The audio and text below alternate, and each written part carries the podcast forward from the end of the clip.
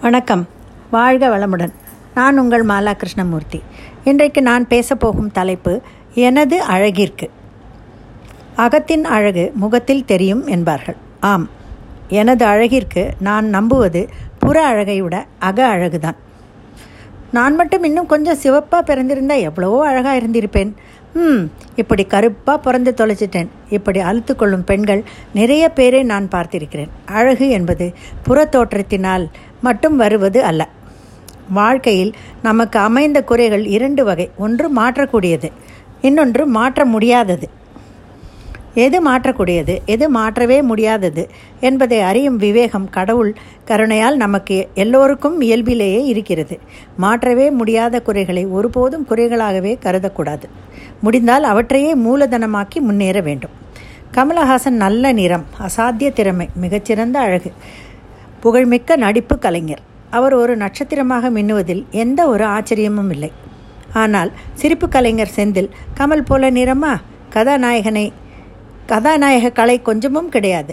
தான் கமல் போல் இல்லையே என்று அவர் ஏங்கிக் கொண்டிருந்தால் அழுது கொண்டிருந்தால் இன்று கார் பங்களா கரன்சி என்று பார்த்திருக்க முடியுமா? இத்தனை லட்சம் மக்களை ஆனந்தப்படுத்தி இருக்க முடியுமா? மாற்றவே முடியாத குறைகள் நமது மகத்தான மூலதனங்கள் என்று புரிந்து கொண்டால் எங்கும் எதிலும் வெற்றிதான். எனது அழகிற்கு என்று நான் பிரத்யேகமாக எந்த முயற்சியும் எப்போதும் எடுத்ததில்லை. பள்ளியில் படிக்கும் போது என்னுடைய கண்கள் மிகவும் அழகாக இருப்பதாக தோழிகள் எல்லோரும் சொல்லுவார்கள். இதுவரை பியூட்டி பார்லர் வாசல் படியை கூட மிதித்ததில்லை. கண்ணுக்கு மை இட்டுக்கொள்ள பிடிக்கும். முகத்திற்கு கொஞ்சமாக ஃபேர் அண்ட் லவ்லி எப்போவாவது போடுவேன். பவுடர் பூசுவது ரொம்ப நாளாகவே நின்றுவிட்டது. ஒரு பொட்டுக்கு கீழே ஒட்டு பொட்டுக்கு கீழே குங்கும பொட்டு இட்டுக்கொள்வது எனக்கு மிகவும் பிடிக்கும். மேலே கீத்து போல சந்தனம் ஆர் விபூதி வீட்டையும் வீதியையும் சுத்தமாக வைத்துக்கொள்வது மட்டுமல்ல நம் மனதையும் எதிர்மறை எண்ணங்கள் இல்லாமல் சுத்தமாக வைத்து கொண்டால் முகம் தன்னாலே அழகாக பொலிவாக இருக்கும். பொது நிகழ்ச்சிகளில் சில செல்வந்தர்கள் விசேஷங்களில் சாப்பாட்டுக்கு முட்டி மோதும் காட்சிகளை பார்க்கிறோம்.